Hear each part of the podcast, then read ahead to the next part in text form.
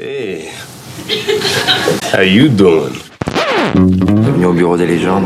Somebody royally forked up. Un épisode et j'arrête Dracaris. Une émission présentée par l'ACS, C'est pas toi qui pars, c'est moi qui te vire. l'association des critiques de séries en partenariat avec Beta Série, la radio. These violent delights have violent ends.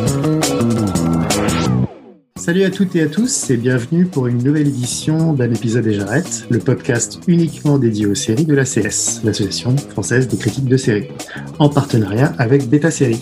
Cette semaine, laissez sans complexe sortir le geek qui est en vous parce qu'on va faire le bilan d'une année de MTU ou Marvel Television Universe. Bon, ça c'est un terme que j'ai inventé, hein, mais euh, qui désigne bien l'univers étendu Marvel à la télévision.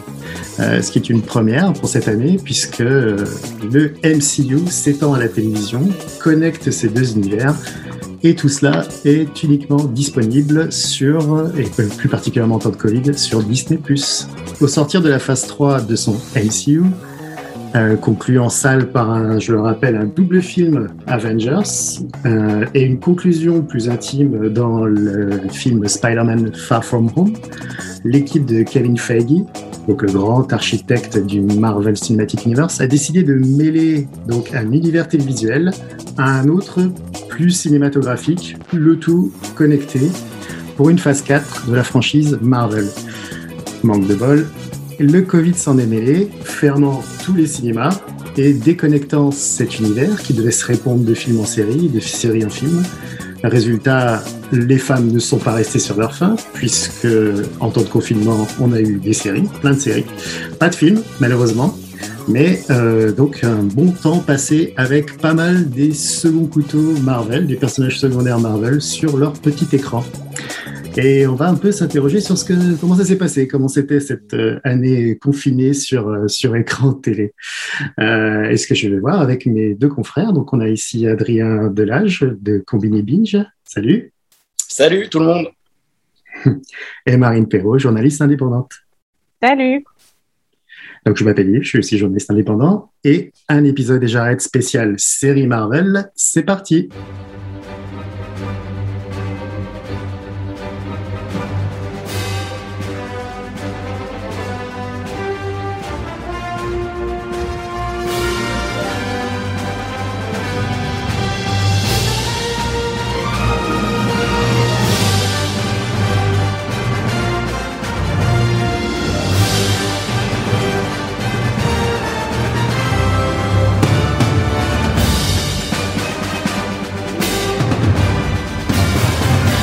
Donc, petit rappel d'où nous en sommes au moment de cet enregistrement. hein, Quatre euh, séries Marvel maison conçues pour Disney et au cœur du désormais incontournable MCU ont vu le jour depuis 2020. Donc, on a WandaVision, Falcon et le Soldat d'hiver, Loki, et on passera sur une moins connectée du lot et plus à part, pour pas dire euh, nulle, série animée Modoc, M-O-D-O-K. Alors, on va reprendre un peu chronologiquement. Je vais enfin vous laisser la parole, excusez-moi, avant de se faire une opinion un peu plus générale sur cet univers télé. Alors, WandaVision, donc c'est la première série qui a été lancée, euh, qui inclut deux personnages, donc Wanda euh, Maximoff, la sorcière rouge, et Vision, l'intelligence artificielle devenue super-héros. Euh, qu'est-ce que ça vous a donné comme euh, qu'est-ce que comment vous avez ressenti cette euh, première incursion télé Marvel? Euh, véritablement Marvel ce coup-ci live Marine pour commencer par exemple? Bah, moi, WandaVision, j'ai beaucoup aimé. J'ai été agréable- agréablement surprise. Faut dire que elle est très créative, elle joue beaucoup sur les codes de la télé. Et donc, ça, c'est assez intéressant à, voir pour, pour la première série Marvel vraiment euh, euh, appartenant au MCU. Euh, elle permet d'approfondir des personnages qu'on n'a pas vraiment eu le temps d'explorer en profondeur dans, les films, en fait. Euh, Wanda euh, a été introduite dans euh, Avengers l'âge euh, euh, d'Ultron. Euh, et c'était un personnage qu'on a connu comme étant d'abord une méchante, et puis après, elle a commencé à faire partie des Avengers. Une, relation euh, amoureuse s'est créée entre elle et Vision, mais on n'a jamais vraiment exploré ça dans les films. C'est un petit peu arrivé comme ça, comme un cheveu sur la soupe, sans qu'on comprenne vraiment euh, le pourquoi du comment. Et donc, WandaVision, ça permet euh, d'explorer ça et aussi d'explorer le deuil de Wanda, parce qu'à la fin de Avengers, elle perd Vision qui est tué par, par Thanos. Mais, voilà, ça s'arrête là. On ne sait pas comment elle le vit.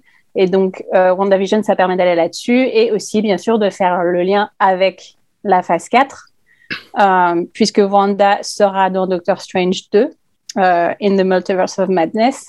Et donc, on a des pistes comme quoi elle pourrait potentiellement en être l'antagoniste. Et donc, du coup, c'est pareil, c'est vraiment une série qui fait le pont tout en nous, euh, nous donnant des, nouveaux personnages, des nouvelles choses, des nouveaux indices sur euh, ce qui va se passer dans, dans, le reste de la phase 4. Je fais un petit parallèle, enfin une petite euh, incursion en disant que, en effet, spoiler, on fait des spoilers dans cette émission, il faut, ça implique, il me semble, c'est assez clair, d'avoir vu toute la phase 3, d'avoir vu au moins la phase 3, de savoir ce qui va se passer si vous êtes là en train de nous écouter. Euh, du coup, Adrien, toi, t'en as pensé quoi de cette euh, première, euh, première série Marvel Universe? Ah bah écoute, moi je partage vraiment l'avis de Marine, c'est-à-dire que j'ai trouvé aussi que c'était très créatif. Ça changeait un peu de la recette qui répète constamment au cinéma. Et justement, en parlant de toutes ces références, même ces hommages, je pense qu'on peut parler d'hommages euh, au sitcom American, American euh, ce qui est intéressant, c'est qu'en fait, c'est assez paradoxal pour le coup, parce que c'est une série de streaming qui, du coup, rend hommage à il un format télévisuel qui est plus traditionnel, justement, qui vient vraiment de la télé. Et du coup, j'ai trouvé ça super intéressant de, mettre euh, ces, deux formats en parallèle. Et euh, on parlait aussi de la thématique du deuil. En fait, depuis, je dirais à peu près depuis Iron Man 3, voire Captain America Civil War, on voit quand même que le MCU, il est en train de devenir beaucoup plus sombre. Euh, notamment sur certains aspects, par exemple euh, la défaite de certains héros, la chute, voire la mort de euh, personnages emblématiques. Et du coup, cette thématique du deuil, moi, ça m'a un peu fait penser euh, notamment à Sharp Object, en fait, euh, parce que leurs parcours, je trouve qu'elles sont assez similaires. On a deux femmes qui sont blessées, qui se réfugient dans un village pastoral où elles sont pas forcément acceptées par la communauté. Euh, notamment, je pense à Wanda qui, mal, à cause de son chagrin, en fait, fait fait, euh, fait souffrir toute la population. Et ce qui est intéressant aussi, euh, c'est qu'il y a tout un côté euh, du MCU qu'on retrouve sur ce qu'on appelle le theory crafting. Donc c'est c'est ce qu'adorent faire les fans, c'est-à-dire euh, parler des théories, qu'est-ce qui va se passer plus tard, etc. Et j'ai vu qu'il y avait pas mal de gens qui étaient énervés ou assez déçus euh, par rapport à WandaVision mmh. parce qu'on a eu beaucoup de références à un méchant assez emblématique euh, des comics qui s'appelle Mephisto. Et on a aussi eu une espèce de porte d'entrée euh, vers les X-Men parce qu'on sait que euh, les X-Men ont été rapatriés euh, chez Marvel maintenant. Du coup, tout le monde attend avec impatience leur arrivée euh, dans le MCU. Et c'est fait notamment à travers donc Evan Peters, qui jouait Quicksilver du coup chez les X-Men de la Fox. Et moi, je trouve que finalement, ben, c'est pas très grave qu'il n'y ait, pas eu toutes ces théories qui soient accomplies ou pas, parce que la série elle est beaucoup plus intimiste et au final, on découvre vraiment une origin story de la sorcière rouge. Et d'ailleurs, c'est la première fois que finalement, il l'appelle comme ça. Hmm. C'est vrai que toutes ces incursions, euh, c'est juste sur ce que tu disais, on, est euh, dans une des rares séries qui font véritablement hommage aux séries. Pour le coup, pour se lancer dans l'univers série, ils ont vraiment fait un panel pour ceux qui, qui, découvriraient euh, éventuellement cette série aujourd'hui. On parle vraiment de séries des années 50. Tout, c'est un peu une historique des sitcoms, euh, des sitcoms américaines. On parle de, des années 50 jusqu'à euh, plus contemporaines. On reconnaît les références. Il y a des génériques nouveaux à chaque fois. C'est surprenant sur, ce, sur, ce, sur cette forme. Moi, je dirais plus, plus classique sur le fond parce qu'au final, on, se retrouve un peu à peu près au même point on était au départ finalement. Euh, et c'est un peu moi ce que je reproche à pas mal de ces séries derrière. Euh, c'est que le deuil qu'elle avait au début se retrouve à la fin. Euh, on a un peu plus justement une incursion vers euh, sa folie quand on pense quand on pense justement quand on quand on s'est penché sur les comics, par contre sur les comics reliés à l'univers, les, euh, en effet, c'est toute une grosse part de, de l'univers Marvel qui change avec Wanda.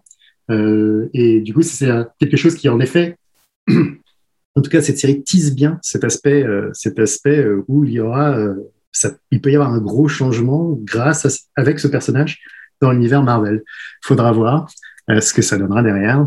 Et ce que ça a donné derrière, c'est toute autre série, assez dans les canons là aussi de, de séries télévisées, qui s'appelle Falcon et le soldat d'hiver. Alors cette fois, euh, bah, Adrien t'enchaîne, dis-moi un peu ton as pensé de, de, cette, euh, de ce format-là?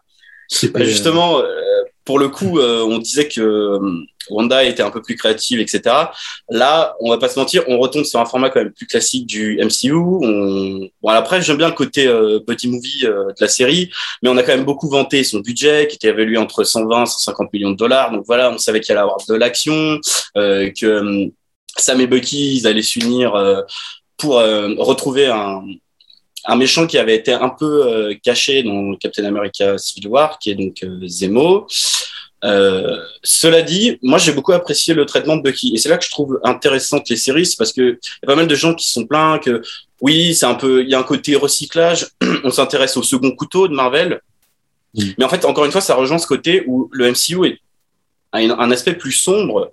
Et là aussi, on retrouve je, euh, cette thématique du deuil en fait. Euh, donc pour moi, la série elle est découpée en deux parties en gros. C'est que la première partie elle est vraiment sur Bucky et ses traumatismes liés à sa condition quand il était le soldat d'hiver, où c'était un tueur de sang-froid, et une deuxième partie qui est plus sur la transmission euh, du bouclier euh, de Captain America à Sam.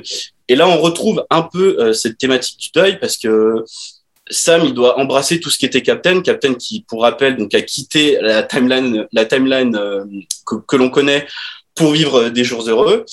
Et, euh, et, en fait, c'est la disparition de Steve Rogers, qui était pour lui donc un ami, mais aussi, je pense, un modèle. Et ben, il faut l'assumer, quoi. Hmm. Marie? Oui, donc euh, moi, je vais vous dire ce que je me suis dit quand j'ai vu le premier épisode de Falcon et hmm. euh, le Soldat de l'hiver. C'est-à-dire que je me dis, tiens, c'est l'arme fatale, version Marvel. c'est euh, deux mecs qui euh, arrivent pas, se supportent pas pendant, euh, pendant les trois quarts de. Alors, si, si, on prend la série dans son ensemble, hein, pendant les, les, trois quarts de la série, ils peuvent pas se voir.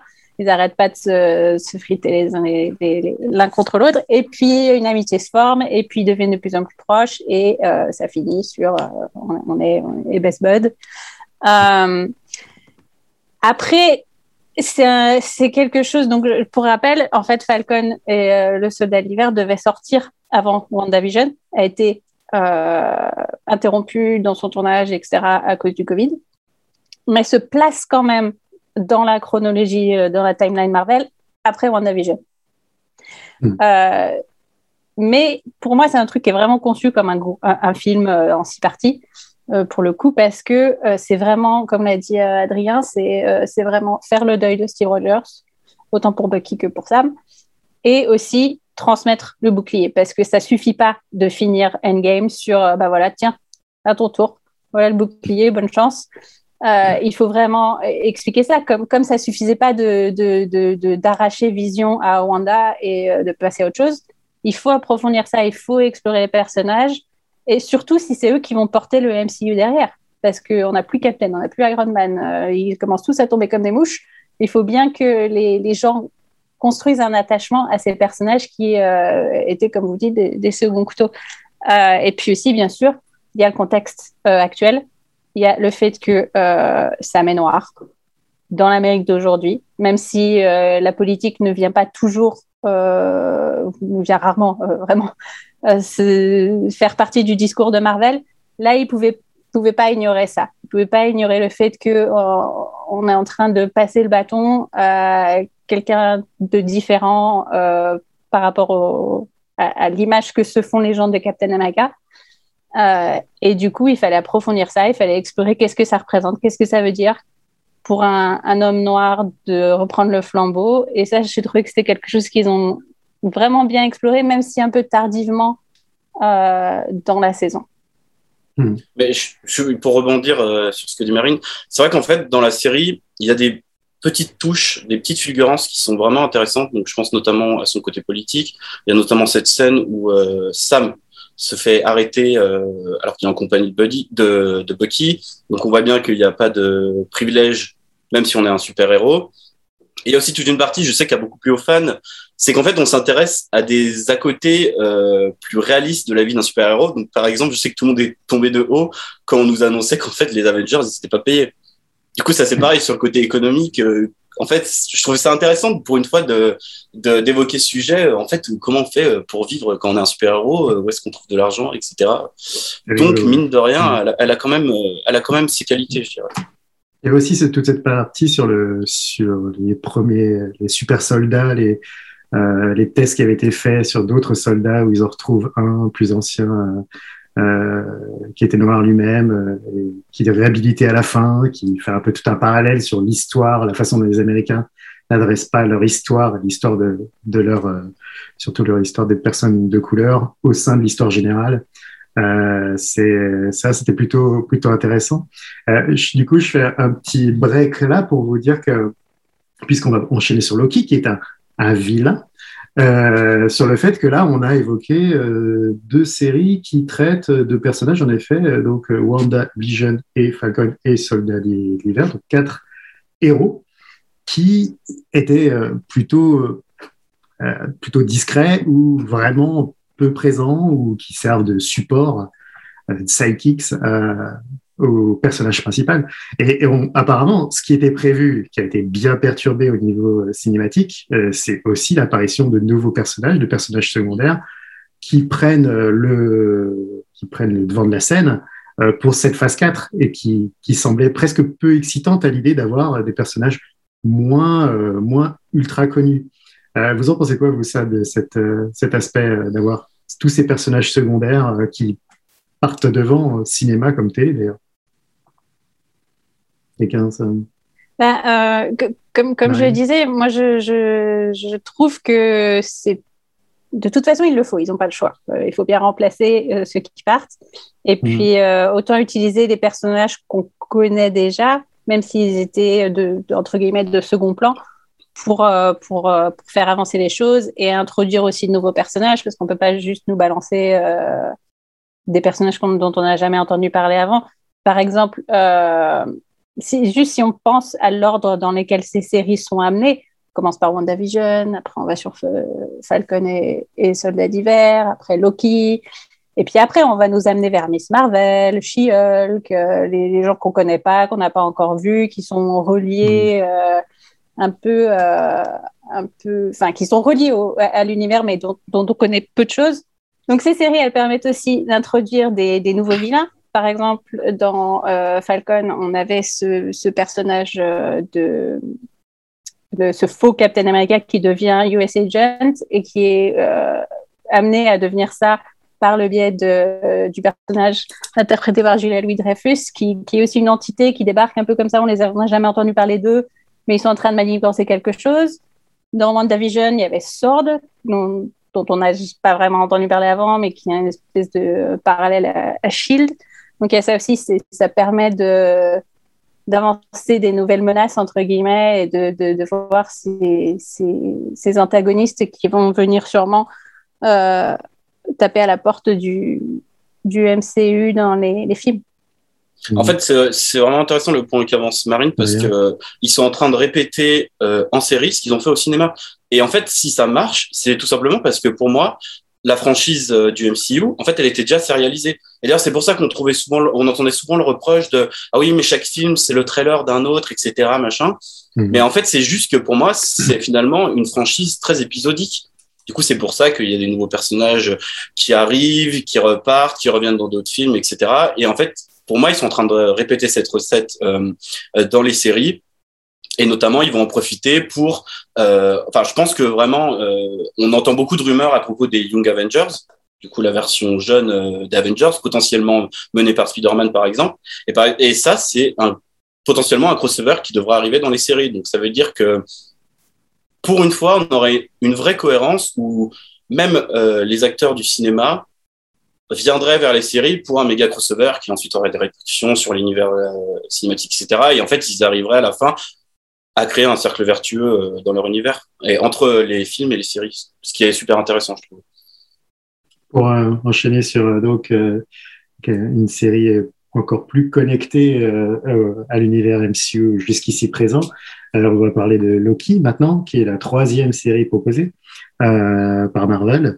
Euh, entre deux, c'était donc glissé euh, Modoc, euh, mais qui était un projet annexe déjà entériné d'avant et pas, pas forcément intéressant. du coup, Loki, c'est moi pour moi c'est la, proposition la plus intéressante des trois. qu'est-ce qui qu'est-ce qui en est pour pour toi, Marine par exemple, ça donnait quoi? Alors. À l'heure où on enregistre ce podcast, je n'ai vu que les deux premiers. Le troisième vient tout juste de sortir. et donc, c'est encore un peu petit peu tôt pour vraiment euh, avoir une vraie idée de où on va. Hmm. Euh, le premier épisode, c'était beaucoup d'expositions, c'était beaucoup d'explications sur euh, voilà où on est, ce qui arrive à Loki, comment marche le multiverse, ou au, contraire l'absence de multiverse, la timeline. Hmm. Voilà, cette entité, le, le TVA, c'est ça. ça. Voilà. Time Variance Authority. time, voilà, Time Variance Authority. Qu'est-ce qu'ils c'est? Qui sont-ils? Sont-ils humains? Ne sont-ils pas humains? Qui sont ces dieux? Enfin, c'est quelque chose. Euh, deuxième épisode, ça a commencé un petit peu plus à, à, à commencer à, à prendre euh, du bol de la bête. Mais il faut pas oublier que le Loki de Loki, c'est le Loki d'Avengers, le premier. C'est un mec qui n'a pas vécu tout le reste c'est pas le mec qu'on a vu mourir des, des, des bras, enfin, de, des Thanos. Voilà. Et donc, du coup, c'est un personnage qui est un peu. C'est rigolo de le voir. Euh, c'est comme si on rembobinait et qu'on reprenait à ce moment-là. Et voilà, et quelle est la, nouvelle voie que, que va suivre euh, ce Loki. Et puis, euh, pareil, dans, dans, la, dans la, de la même façon que pour moi, WandaVision est lié au prochain Doctor Strange. Loki est lié, euh, est là pour nous expliquer cette histoire de multiverse, puisque on va y avoir droit pour le, second Doctor Strange, on va y avoir droit pour le prochain Spider-Man. Donc il faut qu'on établisse ça, qu'on nous explique comment ça marche. Et puis, euh, et puis je pense qu'on n'était pas prêt à dire au revoir à Tommy Hiddleston. Pourtant, il a, a eu plusieurs, plusieurs occasions de dire au revoir. il meurt à peu près dans chaque film. mais, euh, mais toi, du coup, Adrien, t'en penses quoi de ton côté? Pour moi, c'est vraiment la série où on voit les premiers balbutiements de la phase 4. C'est-à-dire que dans WandaVision, dans Falcon, ils étaient assez timides, même si malgré tout, à la fin de Falcon, on apprend qu'en fait, ils avaient prévu de lancer un Captain America 4 avec Sam, du coup. Mais là, il y a quelque chose de plus fort qui est, euh, qui est posé, en fait, euh, dès l'épisode 1. C'est une évolution de la mythologie Marvel vers euh, vers l'espace, vers en fait le, le, le cosmique. Euh, ça, on le voit avec euh, le troisième volume des Gardiens de la Galaxie, avec Miss Marvel aussi qui est en préparation, ou même les Eternals. Et en fait, on se dirige vers un truc qui peut être vraiment casse-gueule, c'est-à-dire que dans les comics, euh, les concepts métaphysiques comme euh, le temps, la réalité, la mort, ces choses-là, ils sont représentés sous forme d'entités cosmiques. Et je crois qu'on en a déjà croisé une, plus ou moins, qui était Dormammu dans Doctor Strange. Et donc, mine de rien, quand on nous parle de TVA, de Gardien du Temps, etc., on est vraiment, à mon avis, dans le nouvel arc euh, de la phase 4 de ce qu'a envie d'emmener vers, vers où a envie euh, de nous emmener euh, Kevin Feige avec probablement le teasing prochain du, du prochain Thanos. Et sinon pour le moment j'accroche plutôt bien à la série aussi. Je trouve alors j'étais surpris par le rythme que je trouve assez lent. C'est pas forcément un, un reproche c'est juste que j'étais étonné, c'est étonné, c'est assez lent, c'est assez verbeux, mais en fait les, les dialogues sont, sont vraiment super. Notamment, euh, je trouve qu'il y a une très belle alchimie entre euh, Tommy Dolston et Owen Wilson, Owen Wilson qui incarne Mobius, qui est un des agents euh, de la TVA. Et pour l'anecdote, j'ai eu la chance d'interviewer Tommy Dolston pour Loki. Et en fait, il m'a raconté que Owen Wilson au début, il comprenait pas du tout il mettait les pieds, etc. Et euh, ce qui s'est passé, c'est qu'en fait, Tommy Dolston est extrêmement fan de l'univers à la base, des comics, etc. Il aime beaucoup Loki. C'est pour ça qu'il continue, je pense, après tant d'années de, de, de l'incarner encore. Et en fait, il se... Tommy Dolston donnait des cours aux jeunes acteurs et notamment et aussi à, à, Owen Wilson enfin je veux dire les nouveaux acteurs qui arrivent dans Loki et Owen Wilson et tout le monde en fait l'appelle l'encyclopédie Marvel euh, voilà dans l'équipe parce qu'apparemment euh, il connaît vraiment euh, son, son, sujet par cœur Donc, c'est le personnage d'Owen qui devait raconter tout expliquer euh, à Tom dans, le, dans la série. Mm. en plus, donc voilà, c'est pour ça que ça m'a ça m'a beaucoup fait rire. Et encore une fois, je le ramène encore, mais mine de rien, je pense que, alors il est peut-être un peu trop tôt pour le dire, mais je pense qu'on va encore observer la thématique du deuil, parce qu'il y a quand même cette scène assez forte dans l'épisode 1 où Loki, il est face à sa propre mort. Du coup, le, comme, comme disait Marine, voilà, et aussi celui, celui de sa mère. Et comme disait Marine, il n'a pas encore vécu ça. Et je pense que la série va beaucoup jouer sur où est la balance de Loki, c'est-à-dire est-ce que c'est un vrai méchant, est-ce que c'est un, anti-héros, est-ce qu'il va devenir un véritable héros, etc. Du coup, je suis assez excité à l'idée de voir ça en fait. J'espère qu'il ne va pas prendre de décision parce que c'est vrai ce qui est toujours intéressant avec lui, c'était dans les films, c'était cet aspect euh, genre je vais aider mon frère euh, à, à, lutter, mais en même temps j'ai mon propre agenda, mais je suis finalement je vous trahis tous et je vous où je suis avec vous. Euh, il y, a, toujours eu, même s'il y a toujours eu cette balance chez lui qui est, que j'ai trouvé toujours euh, plutôt intéressant. Il ne soit pas aussi tranché. Mais oui, Marine, pardon. Euh, non, j'allais juste dire pour rebondir sur le, le, la thématique du deuil et le côté verbeux de la série. le premier épisode, c'est une séance de thérapie. c'est Loki et, et, Owen Wilson qui explorent est-ce que Loki aime faire du mal aux gens? C'est la question mm. que pose le premier épisode. C'est ce qu'on explore, c'est ce qu'on n'a clairement pas le temps d'explorer dans les films. Euh, donc encore une fois, on est là pour approfondir le personnage, etc. Et puis comme comme l'a dit Adrien, il a il va avoir à faire le deuil. Euh, bah, d'une manière, il a à faire le deuil de sa mère, de son père, de sa relation avec euh, tout un tas de gens, des tas de choses qu'il n'a pas vécues mais qui se qui se sont produites pour le pour le Loki de la timeline sacrée et puis euh, le deuil de sa vie au final. Parce que le Loki qu'il pensait être, ou qui, qui celui avec ce, ce, but ultime qui, s'était fabriqué, ben, il n'existe plus et il peut pas retourner là où d'où il vient, donc il est face à cette absence de, de but dans la vie.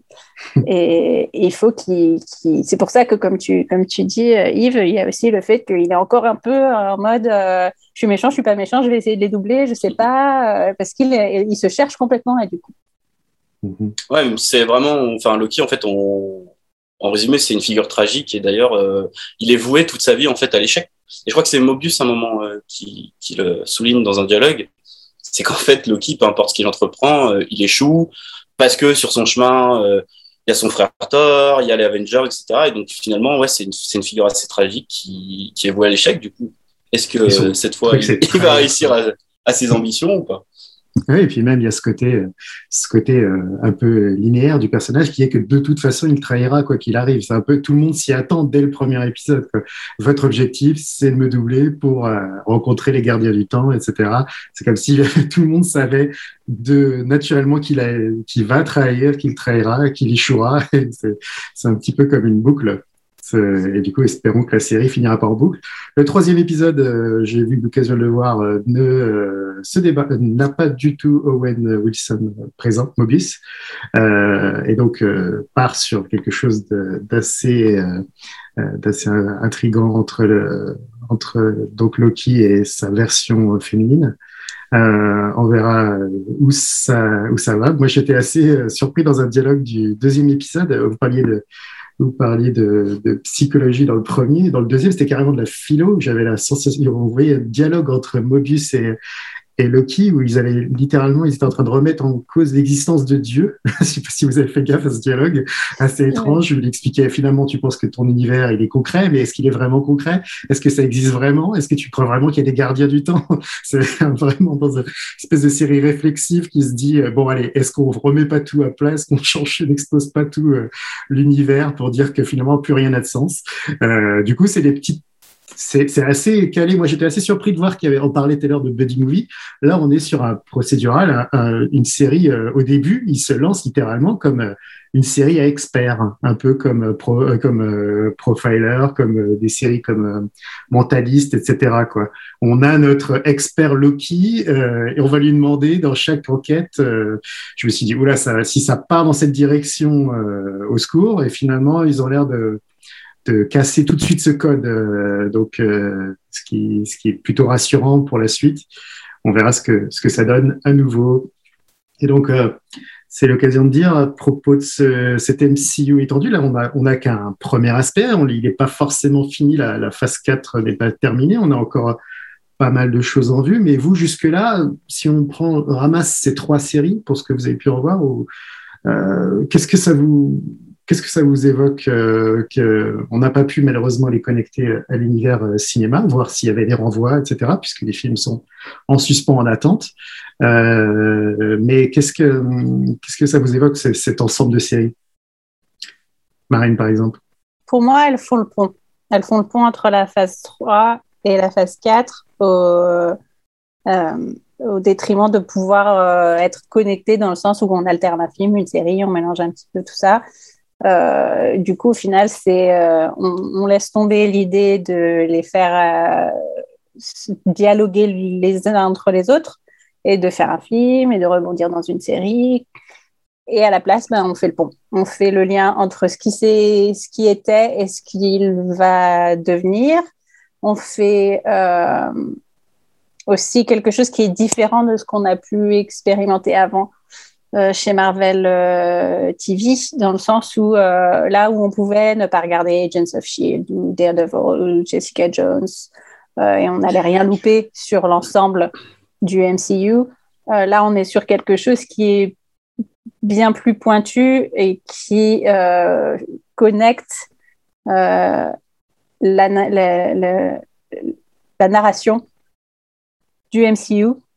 Donc pour moi, ça tient ses promesses, euh, même si c'est pas toujours parfait, même si euh, par exemple Falcon n'était pas au niveau de euh, WandaVision. Je pense que Loki dépasse aussi Falcon niveau qualité, mais ça reste quelque chose d'assez essentiel au MCU maintenant.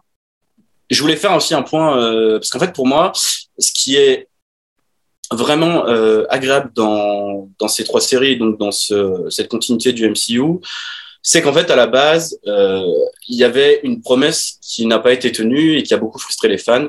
Donc, je vais faire un rapide historique. Hein. En fait, euh, au rachat de Marvel Entertainment par Disney en 2009, euh, Marvel est scindé en deux pour les productions audiovisuelles.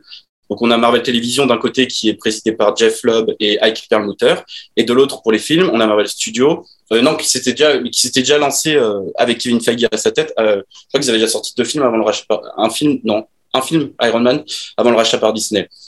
Et en fait, ce qui se passe, c'est que en, je crois que c'était en 2012, on annonce du coup qu'il va avoir Marvel, les agents du Shield, qui sera connecté euh, dans les deux sens. Ça, c'est surtout ça la nuance, dans les deux sens euh, avec les films euh, Marvel. Et notamment, Jeff Lubb, je sais plus si c'était dans les médias ou même au cours d'une Comic Con, il balance le fameux It's All Connected, qui est devenu un hashtag dont tout le monde se fout aujourd'hui, et qui en fait devait assurer de la cohérence et donc des réponses euh, entre Agent of Shield et les films. Sauf que euh, dans les coulisses, Jeff Lubb et Kevin Feige s'entendaient très mal. Ils avaient chacun une vision très différente de ce qu'il fallait faire. Euh, Jeff Lubb était plus sur le business et Kevin Feige c'est quand même un énorme fan de comics à la base. Euh, du coup, la promesse du véritable univers étendu entre séries et films, elle s'est vite écroulée. Et c'est-à-dire que la plupart du temps, c'était les agents du Shield qui faisait en fonction de ce qui se passait dans les méga crossover Avengers, mais par contre, euh, les films, euh, peu importe ce qui se passait dans Agent of Shield, Agent Carter ou toutes les séries ABC, ça a jamais fait de différence en fait. Et là, maintenant que tout est entre les mains de Kevin Feige, on sent vraiment euh, la cohérence qui arrive, le lancement de nouveaux univers. Moi, je sais que par exemple, j'attends beaucoup euh, du retour du, de l'univers plus sombre de Marvel avec Blade et tout ça, qui sera incarné par Mahershala Ali. Et en plus, euh, ça permet à Marvel de faire des, des tests, entre guillemets, de, enfin, d'avoir des prises de risque, parce que quand même, on a trois séries qui sont assez différentes, où on traverse les gens, en fait. Et c'est, c'est ça que je trouve vraiment intéressant, c'est que ça change vraiment de la recette initiale euh, qu'on avait vue euh, au cinéma. Et enfin, le dernier point, c'est que j'ai l'impression que le Marvel va enfin profiter euh, du petit écran, qui on savait déjà était plus progressiste que le cinéma sur des questions d'inclusivité et de diversité, euh, pour justement euh, étendre cet aspect. Notamment, je sais que récemment, ils ont confirmé que Loki était une personne non binaire. On va avoir Kamala Khan, Miss Marvel, qui est de confession musulmane. Euh, il y a deux ans, je crois, ils avaient aussi confirmé que Valkyrie était bisexuelle. Du coup, je pense que si on peut aussi avoir une avancée euh, sur ces thématiques et plus d'inclusivité, moi je trouve qu'ils vont vraiment réussir à faire avancer les choses.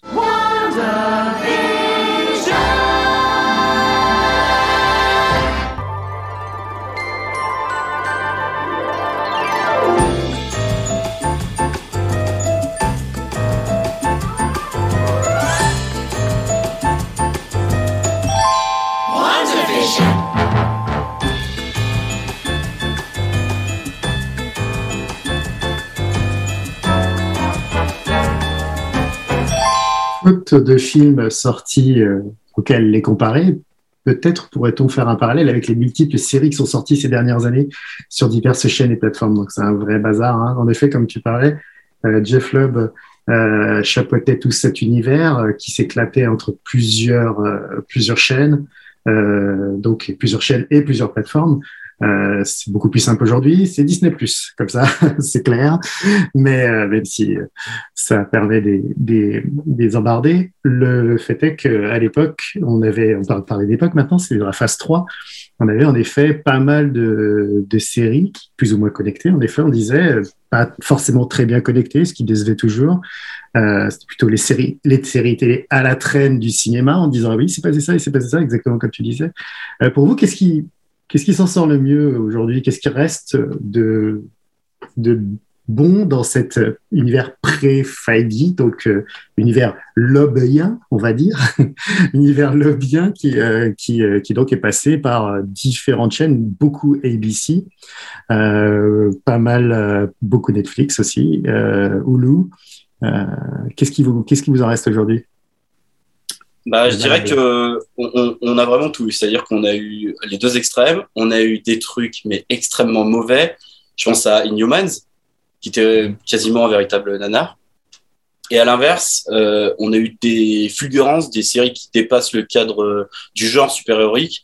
Et là, je pense à Légion notamment, avec euh, qui avait une direction artistique vraiment très singulière. Pour moi, je la voyais vraiment comme une série high concept, donc c'est-à-dire euh, avec un univers qui s'approfondit. Il y avait beaucoup de théories, euh, beaucoup de, liberté créative, euh, et, et, et ça, pour, et même c'était d'ailleurs très lynchien parfois, par moment. Donc ça, pour moi, c'est le top. Et après, on a un peu euh, ce qui est tiède au milieu, on va dire, c'est ce fameux mini MCU euh, sur Netflix avec Daredevil, Jessica Jones, Sarah Luke Cage et euh, le crossover raté euh, des Defenders, où quand même on peut au moins leur reconnaître qu'ils ont tenté quelque chose. Et déjà, d'ailleurs, on, on voilà encore une fois, on voyait que ce fameux It's All Connecting, c'était que du vent, parce que euh, les séries de Netflix, elles sont hyper sombres elles sont beaucoup plus à un niveau street level. Euh, les seules références qu'on ose faire, euh, elles sont euh, au MCU, elles sont très timides.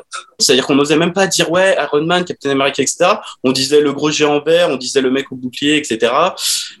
Après, Vous même pas les droits sur les noms, quoi. c'est ça en fait. Du coup, comment comment on pouvait, il y avait il y avait ce pseudo euh, ce, ce, pseudo cette pseudo introduction. On disait oui, ça se passe avec après les événements, euh, l'attaque de Loki justement à New York, donc après le premier film Avengers. Et puis en New fait, au York final, avait ils l'air- ont. New York avait l'air tranquille quand même. euh, après Alors que les- voilà, c'est ça. Dans, dans. Daredevil, euh, qui fréquentait beaucoup les rues de New York, notamment, euh, ça va. les- le travail de nettoyage avait été plutôt efficace. Ouais. Et, et on avait du coup ce, côté. Moi, j'aimais bien quand même. euh, je trouve qu'il y avait des choses intéressantes euh, dans, dans Luke Cage. Encore, encore une fois, euh, en termes politiques, par rapport à la présence d'un personnage noir, d'un héros noir dans les rues de Harlem, etc. Il y avait quelque chose qui parlait des médias, de la puissance des médias et l'art de Trump dans Daredevil, c'était hyper intéressant par rapport au personnage de Flynn Fist qui était vraiment super et qui prenait une ampleur incroyable à Hell's Kitchen.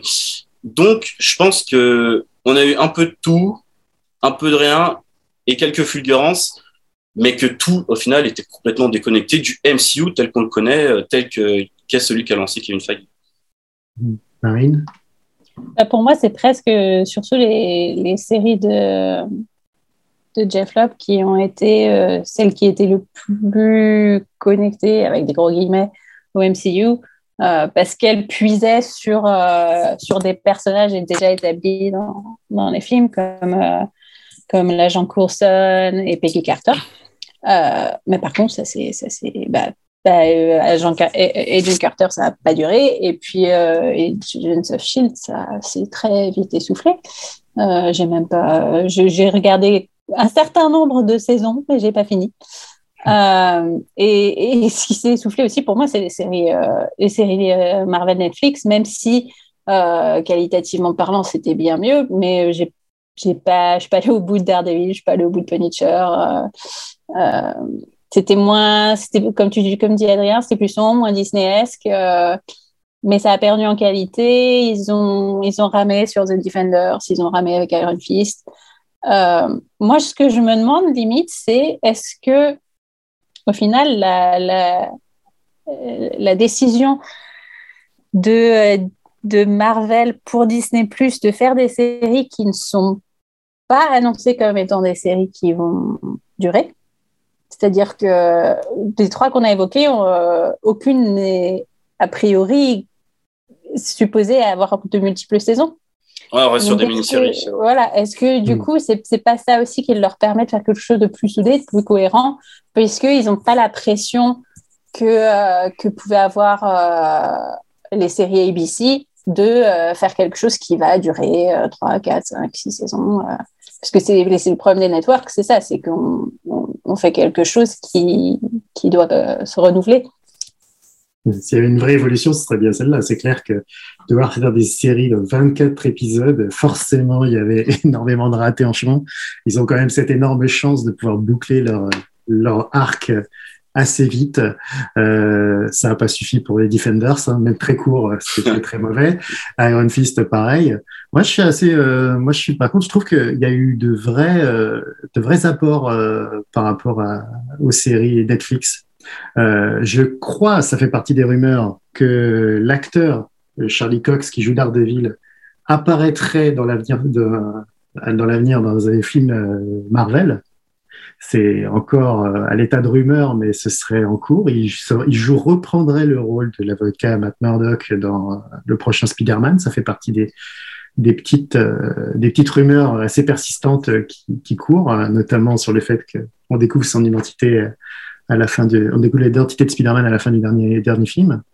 Et du coup, euh, y a, euh, je trouve qu'il y a eu un apport là-dessus. C'est vrai qu'ils ont euh, bien musclé le jeu au niveau des scènes d'action.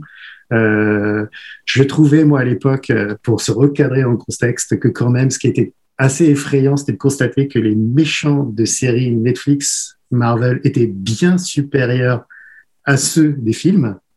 Euh, c'était un vrai apport. Les, les, tu parlais tout à l'heure du caïd, euh, Adrien. Euh, euh, les, les méchants de chez euh, Luke Cage, notamment, avaient beaucoup plus de. Bon, faut dire qu'ils avaient plus le temps de se développer, mais beaucoup plus de profondeur, beaucoup plus de subtilité, de nuances que, que ceux que les méchants uniformes, il faut bien le dire, des, des films MCU qui sont interchangeables, disparaissent, réapparaissent, peu importe, euh, tout le monde s'en fout quoi. C'était un peu ça, un peu ça.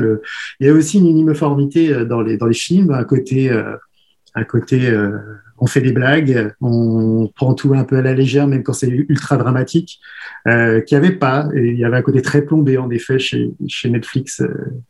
dans Marvel Netflix. Mais, mais c'est vrai que je trouve qu'il y avait des, il y avait un apport un peu plus adulte et des fois j'avais même plus de plaisir à voir ce qui se passait en série que, que ce qui se passait en film. Et pourtant je suis un fan, euh, fan Ma- Marvel. Et, c'est vrai que c'est très. euh, moi je trouvais qu'il y a- eu un apport et peut-être il faut espérer une, qu'il y aura des suites, qu'il y aura des séquelles à ces, à ces séries-là, euh, notamment Légion en effet, qui est, qui est bien, bien au-dessus de- du lot. Euh, dans, dans l'avenir euh, série et même cinéma euh, de Marvel. Et on pourrait faire un petit parallèle justement aussi en continuant, puisque l'éternel concurrent, on est obligé de le, citer, hein, d'ici, qui, lui aussi a ses univers, ses univers connectés plus ou moins ou plus euh, affirmés. Ils avaient notamment, euh, comme Marvel a fait avec euh, euh, avec Netflix,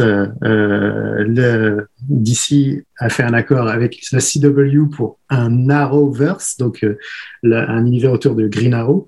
Là aussi, bizarrement, là bizarrement, on a presque l'impression que l'univers DC sur série était plus cohérent que que celui euh, de Marvel euh, en, série télé, euh, sans comparer avec le cinéma qui était vraiment catastrophique au niveau d'ici. Mais vous, vous avez une souvenir là-dessus sur DC, sur comment les parallèles entre les deux Est-ce qu'au niveau série, vous trouvez qu'ils s'en sortaient mieux au niveau d'ici ou est-ce qu'ils font pas le poids, selon vous?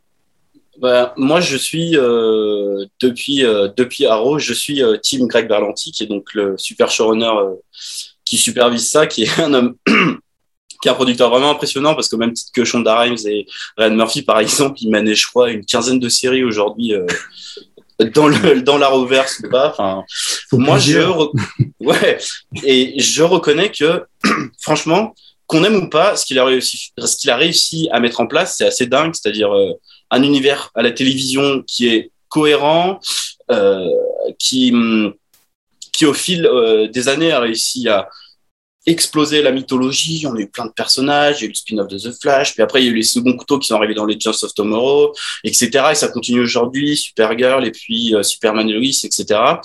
Et en fait, ce qui est intéressant euh, dans l'univers étendu d'ici à la télévision, c'est qu'ils ont pris un peu le contre-pied de ce qu'est d'ici en comics. C'est-à-dire que souvent on reproche un peu à cet univers d'être très aseptisé, d'être très young adulte, etc.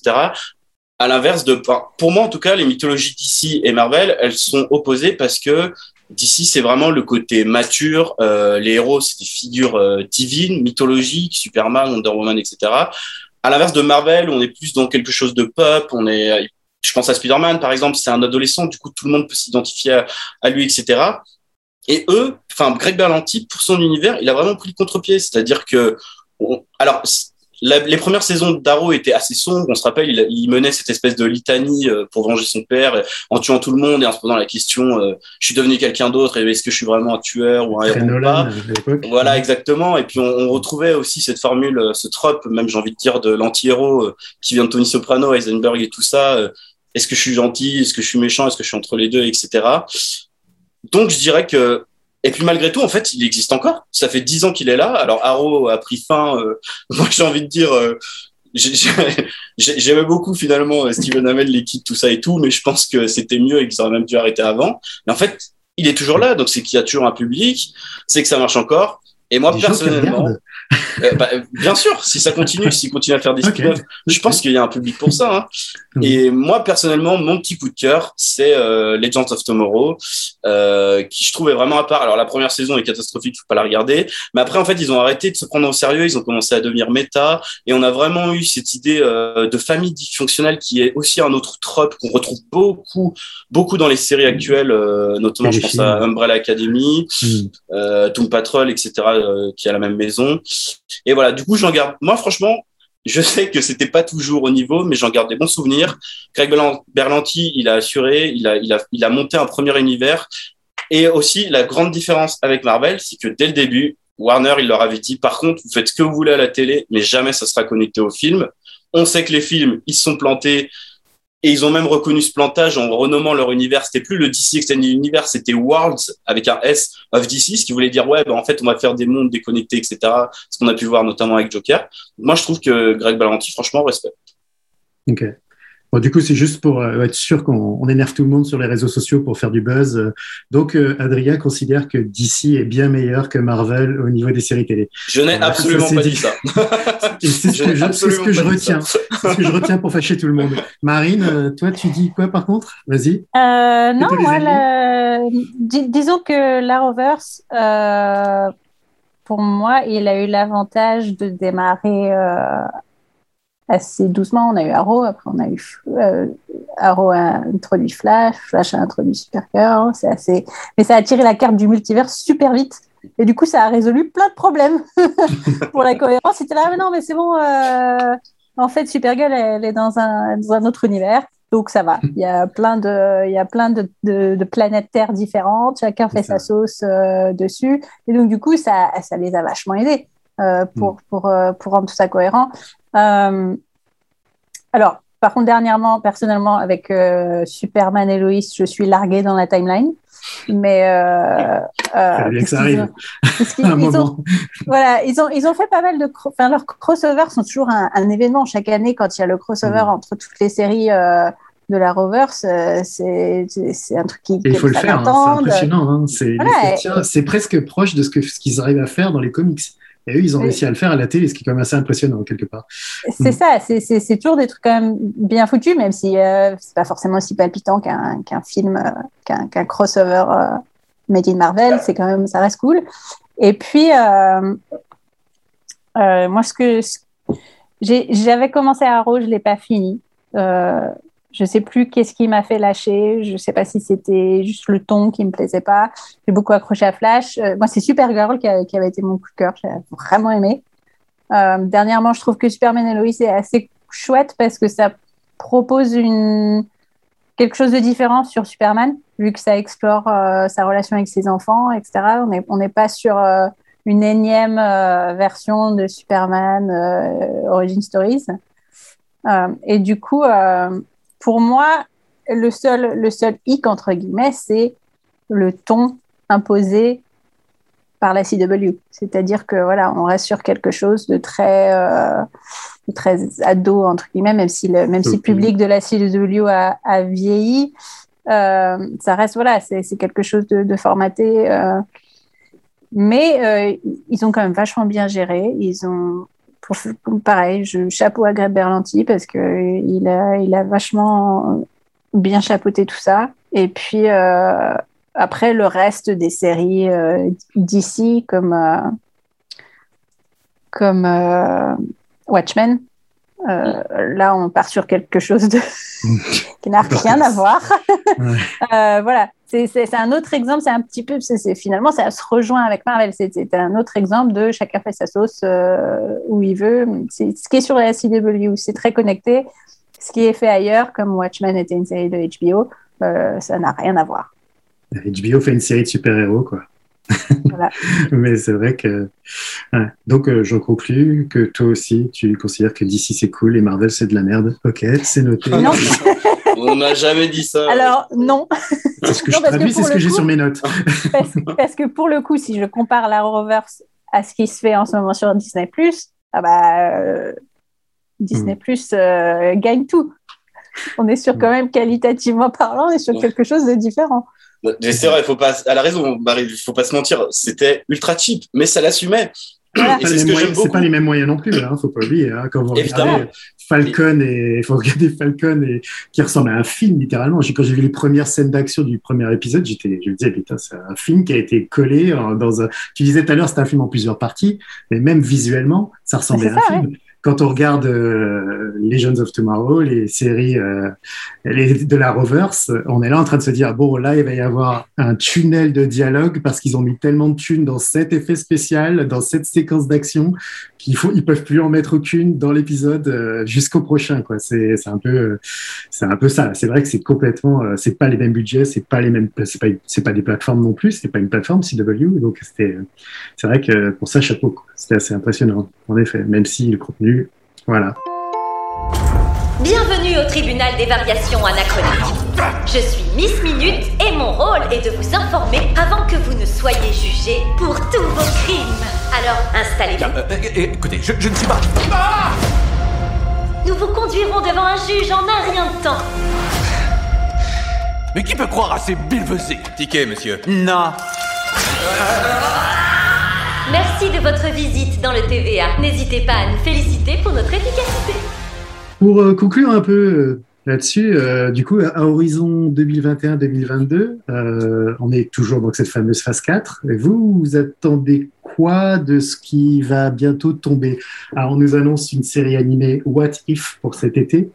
Normalement, on aurait enchaîné derrière Hawkeye, Miss Marvel, on en parlait tout à l'heure, Moon Knight, She-Hulk, dont tu parlais aussi tout à l'heure, Adrien, euh, Armor Wars, Ironheart, Secret Invasion. On commence à partir vers des trucs un peu plus, un peu, quand même, quand on est fan, des fois on se dit, ah, ça, j'ai pas lu, j'ai pas lu, je connais pas. C'est, c'est un peu compliqué. Et enfin, une série sur le Wakanda, pas encore très définie. Et je n'oublie pas, puisqu'on est sur Disney, qui aura un Guardian of the Galaxy Holiday Special. Ils ont pas retenu la leçon Star Wars, apparemment, de ne pas faire de spécial Halloween, euh, de spécial Noël. Euh, mais pour vous, c'est plutôt prometteur. C'est qu'est-ce qui vous fait un peu euh, rêver là-dedans, si c'est possible?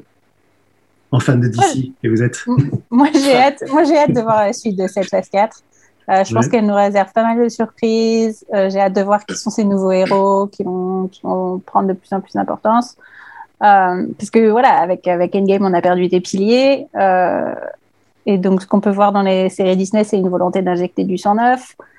Et puis, euh, je suis curieuse aussi de voir ce qui va se passer du côté du Wakanda. Parce que on sait qu'il y aura un prochain Black Panther, on sait, on sait que que Chadwick Boseman n'est pas recasté, parce que personne, personne ne- n'aurait voulu voir ça. Mais du coup, comment, comment ça va se construire sans, euh, sans cette figure-là? Je suis assez curieuse de voir ce que ça va donner. Je suis curieuse aussi de voir comment ça va, comme on l'a dit, comment ça va du coup se connecter avec euh, les films, parce qu'on sait que Miss Marvel, elle aura un rôle important dans le prochain Captain Marvel. Euh, donc ce, genre de choses-là, ça, ça m'intrigue. Et puis euh, aussi, encore une fois, explorer des personnages qui n'étaient pas très très fouillés dans les films. Euh, Hawkeye, par exemple, c'était pas le- l'Avengers le plus passionnant. Donc voyons voir euh, que- que- qu'est-ce qu'une série sur lui va, va pouvoir nous dire. Encore une fois, on évoquera certainement la, la question du deuil parce que Hawkeye a perdu sa, sa meilleure pote, son euh, euh, Black Widow. Donc, euh, donc là encore, on va partir sur, euh, sur euh, une exploration de, du personnage. Et puis pareil, Armor Wars, ça nous permettra de- d'enfin peut-être connaître un peu plus de choses sur, sur War Machine parce que c'est un personnage euh, malheureusement qui a eu beaucoup de de, de coup, chance de, nous montrer ce qu'il peut se faire. Voilà, c'était c'était le pote de c'était le pote de C'est le d'Iron pote Man. à Donc, Tony. voilà, on- C'est voilà, le donc pote on à Tony. voilà, donc on partira sur le, le deuil de, de Tony Ouais, sûrement. En plus, voilà, ça va revenir, etc. Donc en fait, on, est- Pitié. on va parler de C'est Dark Marvel maintenant. ouais. Voilà, on va parler de deuil pendant un moment chez Marvel. Non, mais c'est vrai que c'est, il était temps, oui, il était temps de faire quelque chose parce que c'est vrai qu'il se reposait tellement sur Captain America, Iron Man, qui sont des personnages qui remontent aux années 40 quand même, il faut bien le dire, hein, que c'est, c'est un, c'est, il faut faire ce genre de, il faut, il faut sauter cette étape, quoi. C'est sûr qu'il faut qu'ils passent à cette étape, sinon ils vont, ils vont tourner en boucle. Adrien, toi, du coup, t'en penses quoi? Bah, moi, ce que j'attends surtout, c'est euh, c'est si on va avoir ou pas ce méga crossover qui va se passer euh, dans les séries. Donc, moi, pour moi, je pense que c'est Young Avengers parce que il y a rien qu'à voir euh, avec l'annonce euh, des nouvelles séries. C'est quasiment euh, que des jeunes super-héros, She-Hulk, Miss Marvel. on a Spider-Man qui pourrait revenir dans l'équipe, etc. Et ce que j'attends aussi beaucoup, c'est euh, bah, qui sera le nouveau grand méchant? Parce que on dit quand même souvent qu'une qu'un film ou une série de super-héros, elle se juge à la qualité de son méchant. C'est vrai qu'on le dit depuis euh, le Joker de Nolan, forcément, voire même depuis euh, le bouffon vert euh, des films de des Spider-Man de Sam Raimi. Du coup, on entend beaucoup de rumeurs sur peut-être que ce sera Kang ou Mephisto, qui sont deux méchants assez emblématiques des comics. Du coup, comment ils vont amener ça? Comment ils vont amener un, un nouvel univers encore, agrandir leur mythologie et donc c'est ce que je disais tout à l'heure, c'est qu'à mon avis, enfin c'est même sûr en fait, c'est que ça va passer par euh, l'univers euh, cosmique, c'est-à-dire euh, on était quand même mine de rien, à chaque fois c'est la Terre qui se faisait attaquer, etc. Là, avec depuis Captain Marvel surtout, on va quand même vers de nouveaux horizons. Il commence à citer des entités comme euh, comme Eternals d'ailleurs, qui est moi je pense un des films que j'attends le plus parce qu'il a l'air d'avoir vraiment euh, une direction artistique particulière. Ils ont, ils ont, j'ai l'impression qu'ils vont faire quelque chose et en fait, c'est un peu ce que, voilà, c'est un peu ce que, ce qu'annoncent ces séries, c'est que Marvel, peut-être, on l'espère, en tout cas, ils le montrent pour le moment, on va prendre des risques, on va tenter d'autres choses, on va faire preuve de plus d'inclusivité, etc. On va, on va vraiment agrandir le scope et c'est ce que j'attends du MCU Nouvelle Génération, c'est vraiment cette ouverture. La carte blanche de l'ACS. Sans transition, mais en même temps c'est une transition parce que c'est une adaptation, euh, c'est une adaptation de bande dessinée de comics. Euh, je crois que c'est le moment du coup de cœur, comme on l'a entendu dans le jingle. Et euh, le coup de cœur, le coup de gueule de ce numéro, c'est aujourd'hui pour Marine Perrault qui donc s'y. Marine, quelle série veux-tu nous parler? Alors, pour cette carte blanche, je voudrais vous parler de Sweet Tooth, une série euh, qui est une adaptation d'un comic de chez DC. Et la première saison de cette série est sortie le Hmm. 4 juin dernier sur Netflix. Alors, comme j'ai dit, c'est l'adaptation d'un comic book euh, du même nom de Jeff Lemire, publié entre 2009 et 2013 chez DC. Euh, c'est une série qui a été dé- développée par euh, Jim Mickle, un scénariste et réalisateur qui est pas très connu du petit écran, mais qui a pour co-showrunneuse pardon, euh, Beth Schwartz, que les fans euh, reconnaissent, puisqu'elle a été à la tête des saisons 7 et 8 de la série. Et puis, elle est produite par Suzanne Denis et Robert Denis Jr., qui a fait des petites infidélités à Marvel pour nous raconter euh, l'histoire de Gus, qui est un jeune garçon, moitié cerf, moitié humain, qui vit dans un monde post-apocalyptique et embarque dans une aventure hors du commun en quête de ses origines. À ses côtés, il y a Grand Costaud, interprété par Nonzo Anosi, qu'on a pu voir dans Game of Thrones, qui est un solitaire qui, sous ses airs de bougon, euh, cache un homme au grand cœur. Alors, regarder Sweet Tooth en 2021, c'est un petit peu particulier. Ça peut faire un petit peu bizarre parce que la série démarre sur. euh, en faisant le poids sur ce, ce qui est arrivé à Gus et ce qu'il a lancé dans sa quête, euh, c'est-à-dire qu'il y a eu un virus qui a décimé une bonne partie de la population. Et de cette tragédie sont nés des enfants hybrides, mi-animaux, mi-humains. Et comme on le voit souvent euh, dans les histoires, la différence conduit souvent à la panique. Et ces enfants sont chassés, capturés euh, et même euh, expérimentés. Enfin, on s'en sert pour faire des, expériences. Donc l'histoire de, Gus, elle est narrée tel un conte par la voix de James Brolin. Et c'est ce côté onirique et fantastique qui fait de Sweet Tooth une série particulièrement prenante et envoûtante. J'ai trouvé que le duo que forment Gus et Grand Costaud, est rapidement attachant. Et puis découvrir l'étendue du monde de Sweet Tooth via euh, une galerie de personnages secondaires, comme une femme euh, qui offre refuge aux hybrides euh, et un docteur qui tente désespérément de sauver sa, sa femme qui est atteinte du virus. Ça permet de renforcer la narration et garder le spectateur intrigué tout au long de la saison. D'autant plus que Sweet Tooth, c'est une série qui a un vrai sujet. C'est pas juste un programme familial d'aventure, parce qu'elle évoque euh, beaucoup la, question de la famille. Euh, Qu'est-ce qui constitue une famille? Jusqu'où est-ce qu'on est prêt à aller pour protéger les siens? Et puis aussi, qu'est-ce que c'est que la différence? Pourquoi elle effraie donc, à travers le prisme fantastique, on obtient une fable qui, con, qui construit son histoire autour de ces thématiques-là. Et puis aussi, on en prend plein les yeux visuellement parce que la série a été tournée en Nouvelle-Zélande. Donc, on voit des grands espaces époustouflants. Ça fait du bien quand on a été enfermé pendant un an. Euh, et puis, même au niveau des effets spéciaux, euh, les hybrides, par exemple, ils sont, ils sont vachement bien faits. Euh, et donc, du coup, ça renforce l'efficacité visuelle de la série. Alors, il y a quelques problèmes de rythme. Euh, mais globalement, Sweet Tooth, ça enchante, ça transporte dans un univers à la fois proche et lointain. C'est un conte moderne, une série familiale qui peut plaire aux grands comme aux plus jeunes, alors pas forcément trop jeunes non plus. Et puis pour moi, ça a été une vraie jolie surprise, un coup de cœur, et je vous encourage vivement à la regarder. Eh bien, sur ces bons mots, donc euh, euh, c'est la fin de ce numéro d'un épisode et j'arrête, le podcast de la CS en partenariat avec Beta Série. Merci à Marine et Adrien pour votre participation. On se retrouve dans deux semaines pour un nouveau numéro. D'ici là, n'hésitez pas à nous mettre 5 étoiles ou un petit commentaire. Ça nous fera chaud au cœur. Merci à vous. Au revoir. Un épisode et j'arrête, une émission à réécouter et à télécharger sur Beta Série, la radio et sur tous les agrégateurs de podcasts.